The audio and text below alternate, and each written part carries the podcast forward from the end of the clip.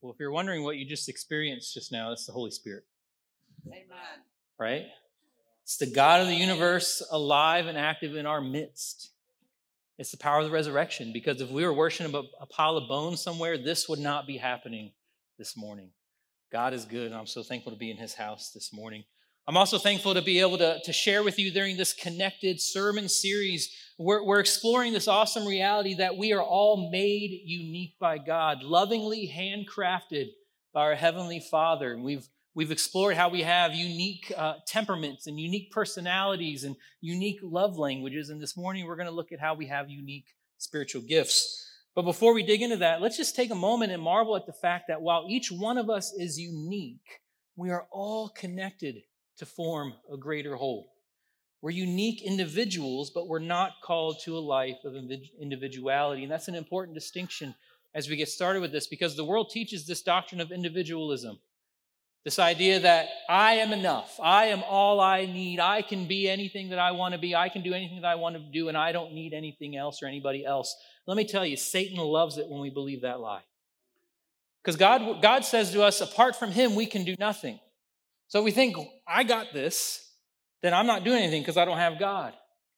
And God says, where two or more are gathered in my name, there I am also. If we think I don't need anybody else, then we're apart from God, and Satan loves that.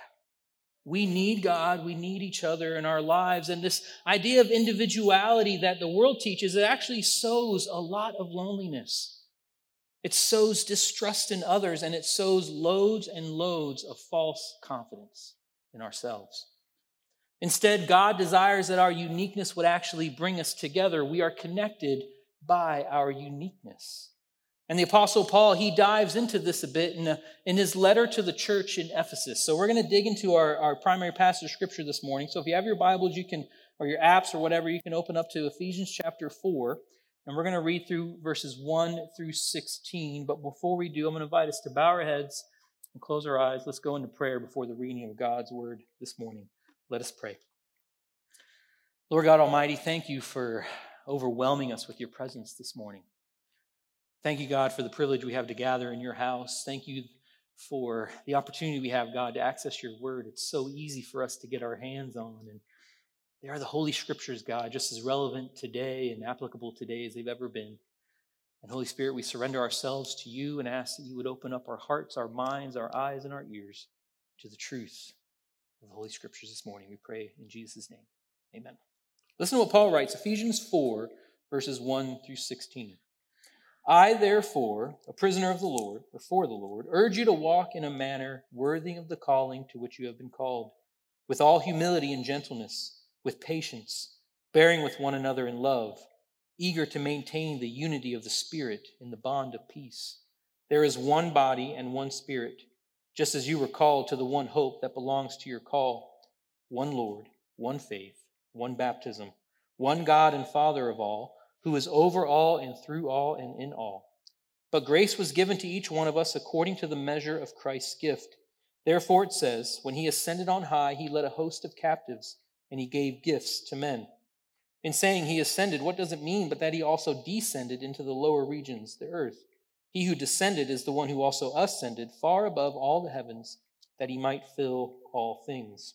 And he gave the apostles, the prophets, the evangelists, the shepherds, and teachers to equip the saints for the work of ministry, for building up the body of Christ, until we all attain to the unity of the faith and of the knowledge of the Son of God, to mature manhood, to the measure of the stature of the fullness of Christ, so that we may no longer be children tossed to and fro by the waves and carried about by every wind of doctrine, by human cunning, by craftiness and deceitful schemes. Rather, speaking the truth in love, we are to grow up in every way into Him who is the head, into Christ, from whom the whole body, joined and held together by every joint with which it is, equipped, when each part is working properly, makes the body grow so that it builds itself up in love. Now, I cannot possibly unpack all that there is in that passage of Scripture in the time I have available, but just a little bit of background for you. Paul writes this letter to the church in Ephesus, and it's a, it's a Gentile congregation. And Paul is writing this extremely encouraging letter to them to just remind them, to reinforce in them this reality that they're no longer separated by God, by his covenant promises. because of their ethnicity or where they were born. Paul is, is painting this picture of, of this united church, telling the Gentiles that they are now part of God's family along with the Jews.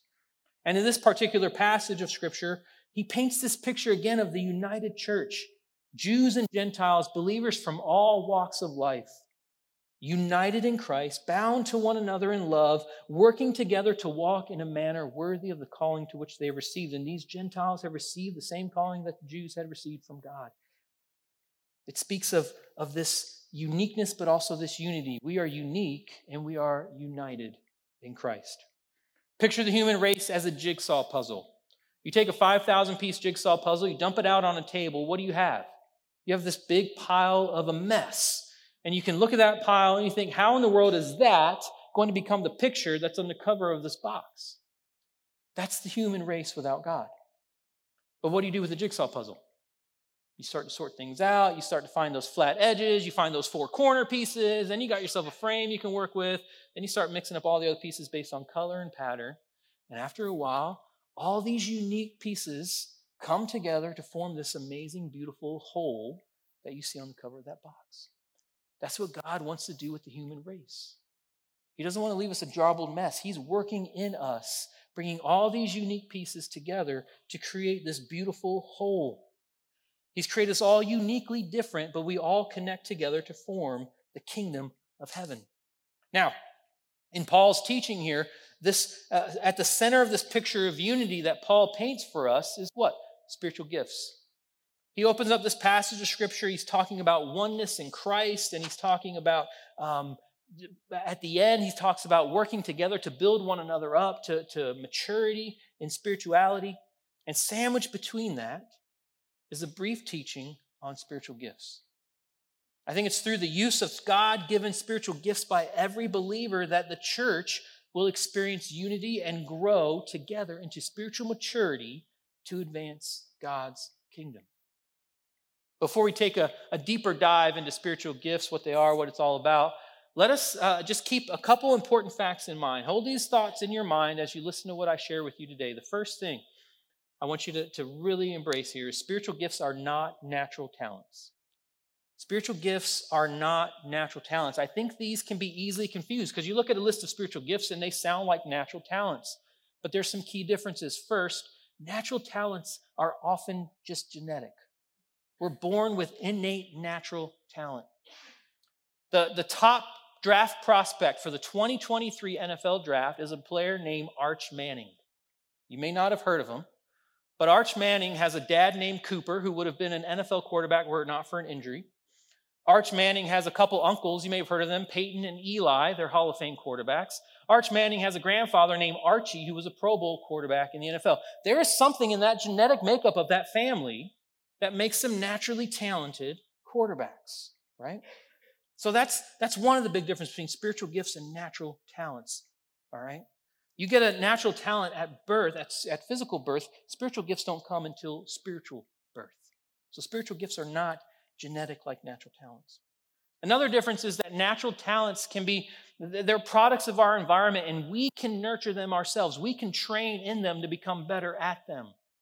I think of, I'm going to brag on my daughter Madison a little bit. We knew Madison had the natural talent of singing music before she could talk. She could carry a tune before she could talk. And we knew she had that natural talent. And through school and through being in choruses and musicals and stuff, she's, she's honed that natural talent. But if you've ever seen my daughter Madison on stage, it's much more than natural talent on stage when she's singing. There's spiritual gifting in that. She has a spiritual gift of, of creative communication in her. So, natural talents are something that we use, and it's up to us to make the most of them. Where spiritual gifts, God uses, and God makes the most of those in us. So just keep that in mind. Spiritual gifts are not natural talents. Everyone has natural and innate talent, but these are different than spiritual gifts. All right. Second thing to keep in mind. All right. Every believer has spiritual gifts. All right. Every believer has spiritual gifts. Just like we, we all have some form of innate natural talent, every believer has some spiritual gift or gifts. Okay, so you may be sitting here thinking, this doesn't apply to me. I don't have a spiritual gift. And, and uh, just understand, it's not just for a select few. All right? If you're rooted in the Christian world or in God's word, when you hear the term spiritual gifts, your mind might gravitate towards the APEST anagram. In fact, over the last few months, Craig has touched on this subject a few times. And, and this APEST anagram is the most commonly referred to list of spiritual gifts. It's from this very passage we read this morning. Paul mentions it in Ephesians 4:11. It says, "And God gave spiritual gifts. He gave the apostles, the prophets, the evangelists, the shepherds, and teachers." That's what APES is: apostles, prophets, evangelists, shepherds, and teachers. And that's often referred to as a list of spiritual gifts. But you may be sitting here and you're thinking, "I'm not a, I'm not a prophet. I'm not an evangelist. I'm not a teacher. I'm not a shepherd." All right. So what do I, what do I, what do I do? This must not apply to me because I don't have any of those spiritual gifts. Bear in mind that these spiritual gifts, most often, they're accompanied by a, a, lifelong calling that often leads to vocational calling to ministry. So, like pastors and missionaries and chaplains and biblical scholars, it's, it's this lifelong vocational calling that often comes from these spiritual gifts. And the scripture specific that these spiritual gifts are given for a very specific purpose. And Paul highlights what that is in Ephesians 4:12. He says this, he says, God gave the apostles, prophets, evangelists, shepherds, and teachers to what? To equip the saints for the work of ministry, for building up the body of Christ. That's an important thing to know. Who are the saints? We're the saints, right? You've heard Craig say it before. You're saints. When we accept Christ, we go through a, a, an identity, identity transformation where we're no longer sinners, we become saints, all right? And it says here that those, uh, the APES equips the saints for what? the work of ministry for building up the body of Christ. What is this work? Well, Paul gives us a little insight earlier in this letter in Ephesians 2:10. He writes, "For we are his workmanship, created in Christ Jesus for good works which God prepared beforehand that we should walk in them." If the APEST were the only spiritual gifts and abilities, then there wouldn't be much work for the saints to do. And there's no way that the, the APEST, the, the apostles, prophets, evangelists, shepherds, and teachers, can do all the work of ministry, can advance God's kingdom. It's just not going to happen. So, what does that mean? What does that mean? Well, quite, quite simply this this is not the exhaustive list of spiritual gifts. All right? If you took a survey of Scripture, there's a lot of spiritual gifts mentioned all throughout Scripture. Here's a list of some wisdom, knowledge, faith, healing, miracles, prophecy, discernment, tongues, interpretation, apostleship, teaching, helps, administration, encouragement, giving, leadership, mercy, evangelism, shepherding, hospitality, craftsmanship, intercession, and creative communication. Those are spiritual gifts mentioned in the Bible. And sitting in this room this morning, this body of Christ, all of those spiritual gifts are represented in this body of Christ right now because every believer has spiritual gifts. Every human being has natural talents, but only every believer has spiritual gifts. So now we know uh, a few distinctly important facts about spiritual gifts. So we're going to dig into it a little more. But instead of instead of getting into like what these spiritual gifts specifically mean, what it looks like to use them, how you might discover them, I didn't think that was the right setting for this. Instead, I want us to just take some time and, and talk about how awe inspiring it should be for us that spiritual gifts are even a thing. It should be awe inspiring that spiritual gifts are even a thing. There's a transformational reality to the fact that spiritual gifts exist. Spiritual gifts when we think about them and dig into what, what it means about God and His love for us and what He does for us so that we can do for others, it should change the way we see ourselves, it should change the way we see others, and it should change the way we see the church, and it should change the way we see the world and what God wants to do in it. So, we're going to take some time this morning, and I want to share with you what I'm calling some transformational realities of spiritual gifts. All right? I coined that phrase transformational reality of spiritual gifts. The first one is this spiritual gifts are given to us by God for others. All right? Spiritual gifts are given to us by God for others. Now, to be clear, we are blessed by our spiritual gifts. We will, we will benefit when we use our spiritual gifts because God will bless our obedience in using our spiritual gifts. But Paul makes it clear in this passage from Ephesians that spiritual gifts are for the benefit of others primarily. That's what God wants them for. Listen to, again to what he writes in verses 12 through 16. He says, God gave gifts to equip the saints for the work of ministry, for building up the body of Christ, until we all attain to the unity of the faith and of the knowledge of the Son of God, to mature manhood, to the measure of the stature of the fullness of Christ, so that we may no longer be children tossed to and fro by the waves and carried about by every wind of doctrine, by human cunning, by craftiness and deceitful schemes. Rather, speaking the truth in love, we are to grow up in every way into Him who is the head, into Christ, from whom the whole body, joined and held together by every joint with which it is equipped, when each part is working properly, makes the body grow so that it builds itself up in love. I think what we take from that particular passage of scripture is, is both an encouragement from Paul and a warning from Paul. First, the encouragement is that there's this synergistic reciprocity to God's design for the church right? As a parent, one of the biggest lies I've ever told my kids is you can do whatever you want to do, you can be whoever you want to be. My kids are in here. Love you guys, you know? Think about it though. Can I be whatever I want to be? Can I be a star center in the NBA? No, I'm short. I cannot be whatever I want to be. I cannot do whatever I want to do. And that applies to the church. I can't be everything I need to be. First and foremost, I need God, but I need my brothers and sisters in Christ. And that's how God created it to be. The things I can't do, the things I fall short in, God's going to do, and He's going to use my brothers and sisters in Christ to do as well. We're all together in this. That's this, that unique and united aspect of the church that God wants for us. That's so encouraging. We see this inherent design for the church come to life in like Acts 2 and 4 when the church is just exploding, you have this united church where they're all meeting together, they're meeting one another's needs, they're, they're building one another up, they're carrying each other's burdens. I build you up so that you can build someone else up. There's someone building me up, there's someone building them up, and on and on and on it goes. That's how God wants it to be. That's so encouraging. But we'd be remiss if we overlook the warning that is in this scripture, loud and clear. If we think we can do it all on our own, and if we don't use our spiritual gifts, then guess what? We are so, so vulnerable. And we let Satan have his way. We let Satan have his way. We'll never grow to become who God created us to be. We will be susceptible to the attacks of Satan if we're not using our spiritual gifts to bless others. That's why God gives them to us. That's why God gives them to us. We will fall sway to the lies of the world, and the church will descend to complete irrelevance if we're not using our God given spiritual gifts to bless others. And there's a there's a, this amazing uh, revelation of God's intentionality and how He made things and the order in which He puts things in when we think about that. And that should just inspire all in us. It's a transformational reality.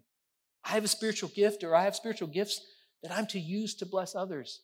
But I know I can look around this room and there are spiritual gifts in this whole entire room that are going to be used to bless me and others as well. That's just, that changes the way I see the church. It changes the way I look at all of you. It changes the way I look at myself in the mirror. The second transformational reality about the fact that spiritual gifts even exist is this spiritual gifts reveal our divinity and our holiness. Spiritual gifts reveal our divinity and our holiness. Every single person has a natural talent, but only believers have spiritual gifts. They are, after all, a gift from our Heavenly Father okay? They are gifts from our Heavenly Father to His beloved children, and there's a divine and, and holy nature to that. Not that we're divine and holy on the level that God is divine and holy. We're never to try to attain to be at the same level as God. John the Baptist said that he must decrease so that God may increase. Isaiah says that his ways are higher than our ways, his thoughts are higher than our thoughts. We'll never be at God's level of divinity and holiness. But there is God's divinity and holiness in us, and the very existence of spiritual gifts reveal this reality. First of all, spiritual gifts are inspired, revealed, and nurtured in us by the power of the indwelling Holy Spirit. Right? We are temples of God because God dwells in us. It's interesting that this truth is first revealed to us not in the New Testament. We think of the Holy Spirit, we often think we just jump to the New Testament, but this, this truth is first revealed to us in the Old Testament. Listen to this passage from Exodus 31 1 through 6. The Lord said to Moses, See, I've called by name Bezalel, the son of Uri, son of Hur, of the tribe of Judah, and I have filled him with the Spirit of God, with ability and intelligence, with knowledge and all craftsmanship, to devise artistic designs, to work in gold, silver, and bronze, in cutting stones for setting, and in carving wood, to work in every craft. And behold, I have appointed with him Oholiab, the son of Ahisamach, of the tribe of Dan. And I have given to all able men ability that they make all they may make all that I have commanded you. Pro tip, when you're reading complicated names in the Bible, say them with confidence. People will believe you know how to pronounce them if you say them with confidence. All right? As far as you know, I did all the studying and I figured out how to pronounce those names. I'm just saying with confidence. All right? But what's happening in this passage of scripture? Is pretty remarkable. God is ordaining the building of the tabernacle, the Ark of the Covenant, all these amazing things are going to be used for the Israelites in the wilderness for the glory of God. And we learn from this that God specifically calls two men and he fills them with the Spirit. And it's this filling up of the Spirit that their abilities become different and change and become more meaningful. The ability of, of intelligence and knowledge and craftsmanship, artistic design, to work with stone and wood, is brought out in these men.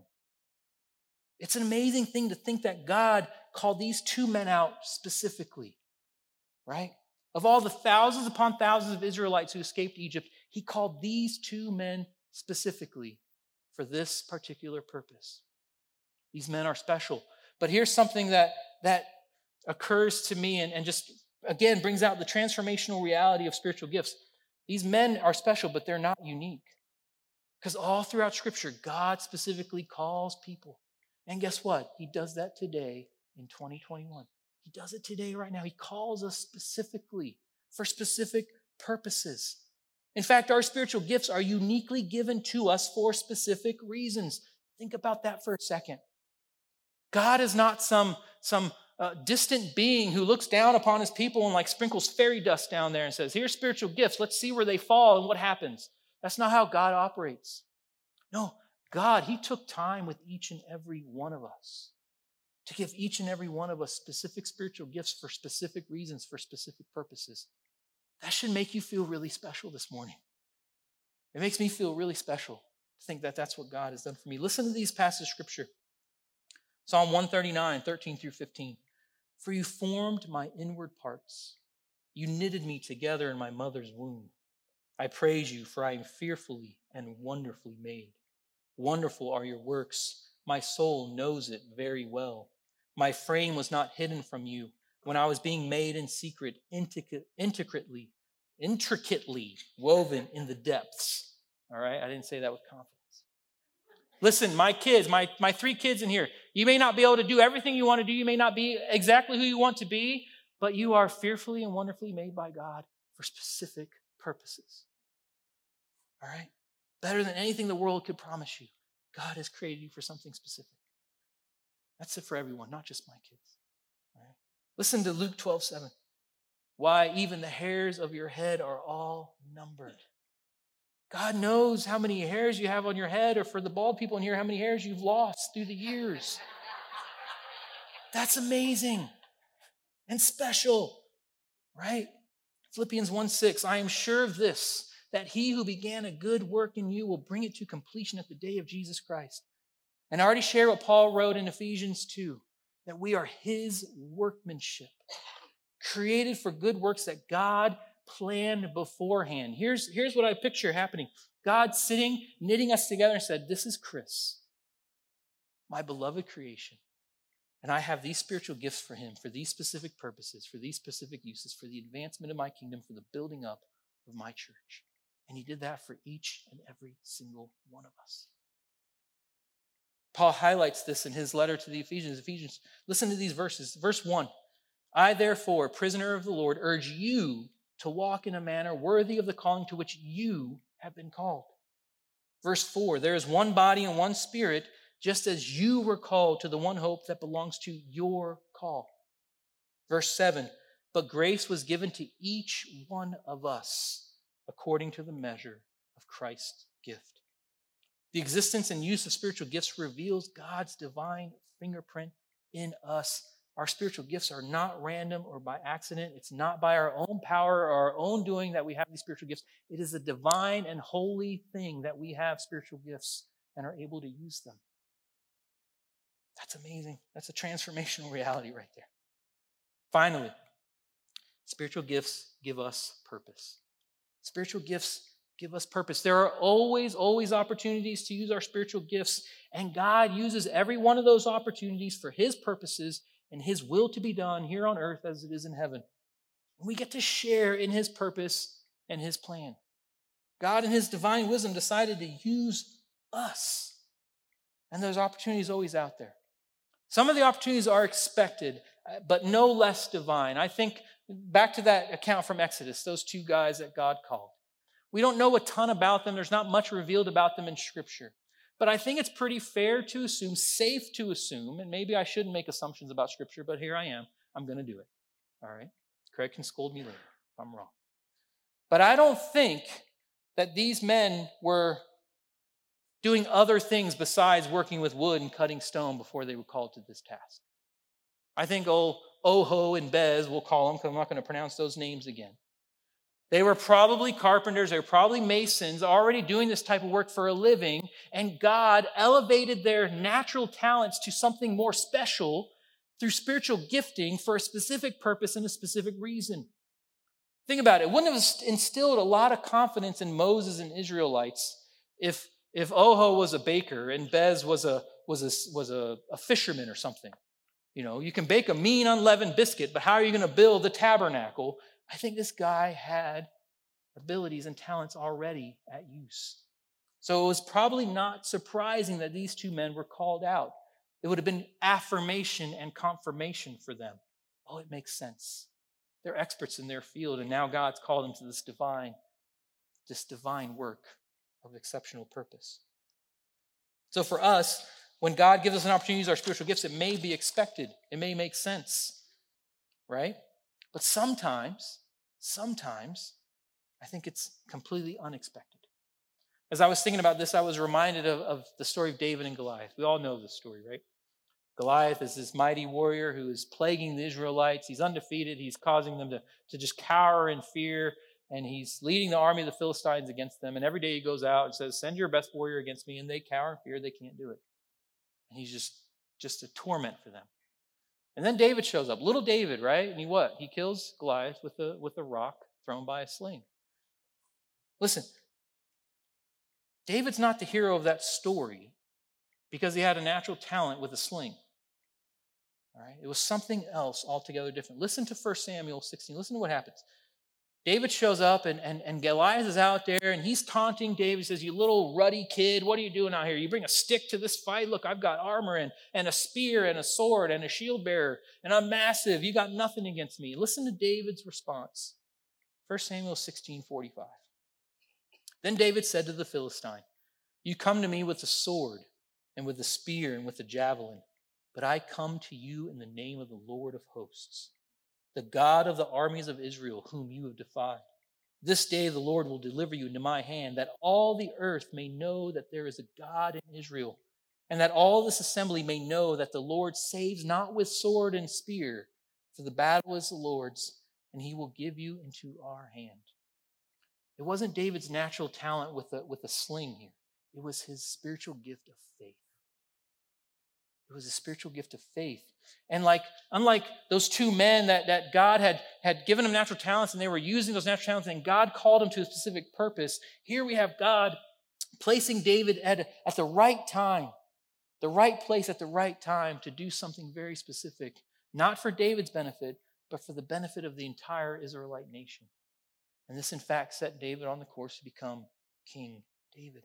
This is how God works in us through our spiritual gifts. It gives us purpose beyond anything we could ever attain on our own. Elevates our purpose to something divine and holy and, and truly world changing. God wants to use us for. Think about that. God wants to use your spiritual gifts for that type of purpose. Whether the opportunities to use our gifts come in expected or unexpected ways, the opportunities are always for a greater purpose. Paul highlights this in his letter to the Ephesian church. Listen to verses 15 and 16 again. Rather, speaking the truth in love, we are to grow up in every way into Him who is the head, into Christ, from whom the whole body, joined and held together by every joint with which it is equipped, when each part is working properly, makes the body grow so that it builds itself up in love. As believers, we don't have to wonder what our purpose in life is or what we were created for. We know that God created us for a purpose, for works that He planned beforehand, and that He has gifted us with spiritual gifts to accomplish through obedience and faith in Him.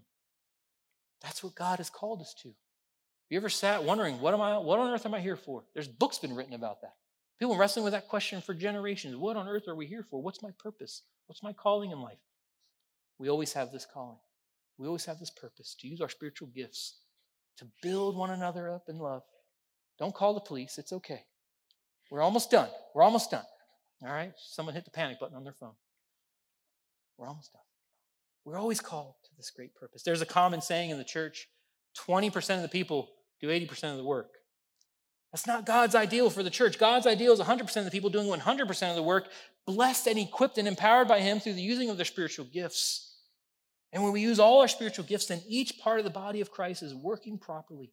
Then we build one another up for greater and greater works and more effectively advance God's kingdom. Spiritual gifts give us a greater purpose, and there are always opportunities to use them. And the transformational reality and all that is this this shows that God is truly with us wherever we go. God was with those two men as they were going about their lives, building tents and building crafts that they built. And He was with them when He called them to help build the tabernacle and lead that project. God was with David as he was out shepherding the flock, and when his dad sent him on a, tra- on a normal errand to bring food to his brothers and get a report, God was with David there when he faced Goliath, and he used that spiritual gift of faith to overcome that giant. God is with us wherever we go each and every day.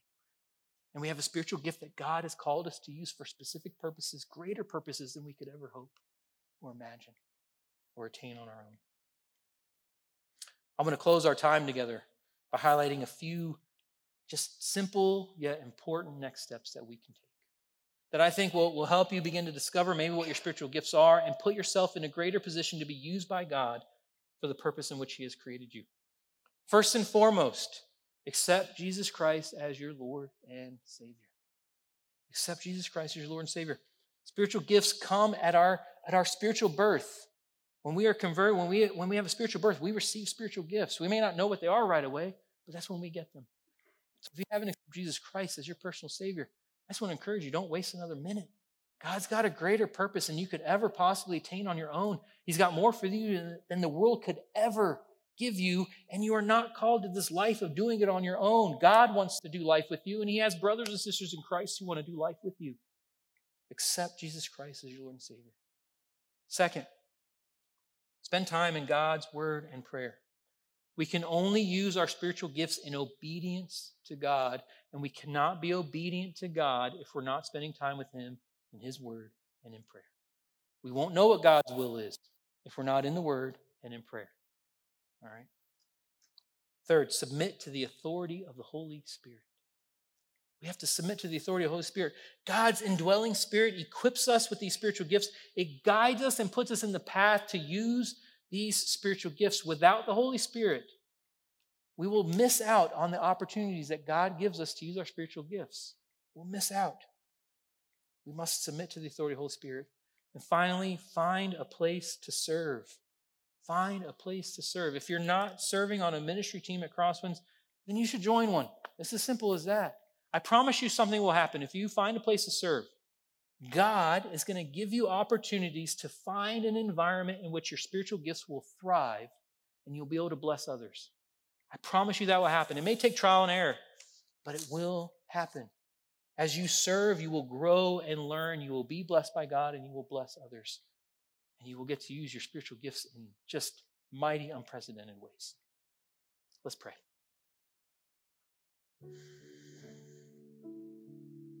Oh, God, thank you so much. Lord, our words just can't even express the, the, the wonderment, the awe that goes in the fact that you lovingly knit us together in our mother's wombs. And, and you didn't stop there. You, you looked ahead at our future and you, and you You planned out, mapped out our future, God. And you gave us spiritual gifts to use to accomplish your will in the world, to advance your kingdom, to build up our brothers and sisters in Christ, and to increase the population But God, in your in your divine mystery, you gave us free will. We don't have to use our spiritual gifts. We don't have to go according to the plan you've given us, God. So help us to not take our eyes off you. Help us to not take your indwelling Holy Spirit for granted, but to submit fully to its authority in our lives. And I pray for anybody here who has not accepted you as their Lord and Savior.